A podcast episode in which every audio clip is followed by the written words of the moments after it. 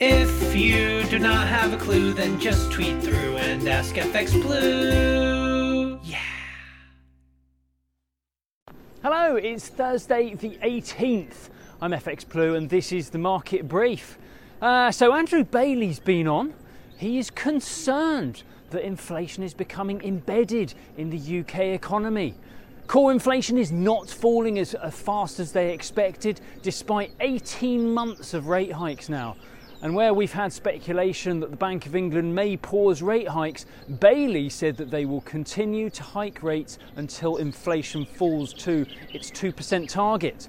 Punchy chat given the recession risk. Granted, the G D P data painted a slightly better picture than many expected, but the U K economy is hardly cooking on gas right now with much headroom for continued rate hikes.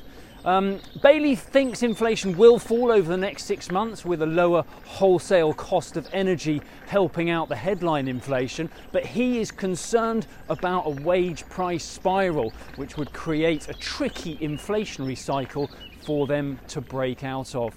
Certainly tough at the top.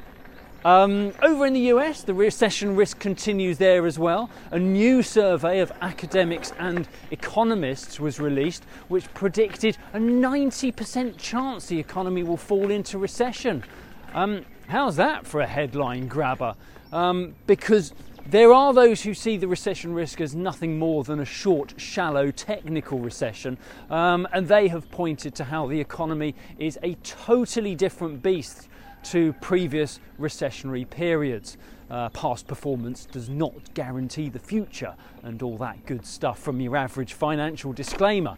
Um, nevertheless, a risk does remain. It may not be ninety percent, but it is certainly a non-zero risk, uh, and many major financial institutions see a recession coming in the U S uh, in Q four this year. Most feel that the Fed would accept a short, shallow recession if it were beneficial in bringing inflation back into line.